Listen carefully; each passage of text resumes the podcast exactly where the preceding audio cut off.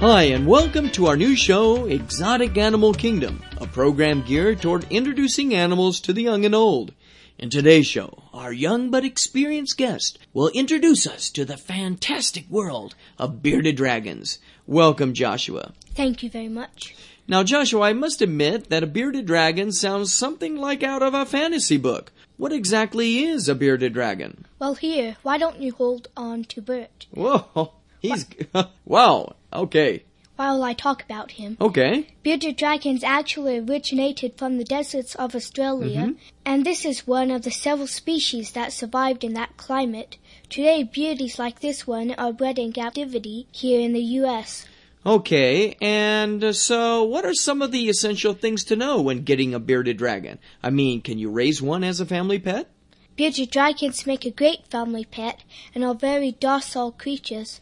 Yeah, this one seems quite friendly. You just need to know how to care for them. Well, what are some of the things that you should keep in mind? First, you need to have the right supplies, some kind of enclosure, Like a like a cage or something like that. yeah, Okay. a full spectrum fluorescent light bulb, and a basking lamp, Okay. branches and rocks to climb on and bask on, a food or water dish, and something to line the bottom of the cage. Okay, well, let's get down to some of the basics. What are the dietary needs of a bearded dragon? It sounds like a very carnivorous beast. Perhaps uh, they eat fiery Mexican tacos or something like that. No, bearded dragons are omnivores, Now, omnivores, what exactly is that? uh, creatures that eat insects, vegetable, and greens, the leafy parts of plants and their stems. Okay, you mean like, for example, carrots or something like that? Yeah. Okay. Young dragons like Bert can be fed small crickets twice a day, along with some greens and shredded vegetables. Okay. And then as your dragon grows, you can increase the amount of greens and vegetables. Okay. And you can also dust the vegetables and insects with the calcium supplement to promote bone growth. Okay, and what about water? What kind of needs do they have for that? Well, since bearded dragons traditionally live in arid regions, they obtain most of their water naturally from what they eat. Hmm. So you have to be sure to feed them plenty of vegetables that serve as good carriers of water. Okay. You also spray them occasionally with a water bottle or provide them with a shallow water dish.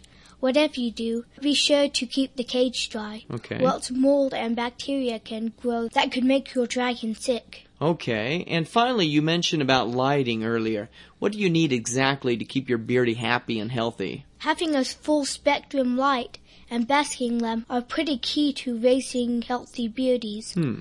First, they need the simulated sunlight from the ultraviolet bulb Now, is that the full spectrum light that you mentioned? Okay. to absorb rays, Okay. vital to the production of certain vitamins, Okay. and the high body temperatures of a basking light to aid in the digestive process. Now, what kind of temperatures are you referring to when you talk about the basking area? Like 90 to 100 degrees. Okay, and I don't think they, they need suntan lotion, right? No. Okay. Uh, so perhaps uh, then I could put my beardy in an aquarium and just set him by the window, which gets direct sunlight. Would that work? Well, actually, you can even take him outside two or three times a week in the direct sunlight. However, putting them in a glass aquarium with exposure to sunlight won't be viewed as a replacement for direct light or UV bulb Ah. because of the glass only filters out the sunlight they need. Ah, wow, I didn't know there was so much to know about raising a pet like that. Well, thanks very much for joining us today, Joshua. My pleasure.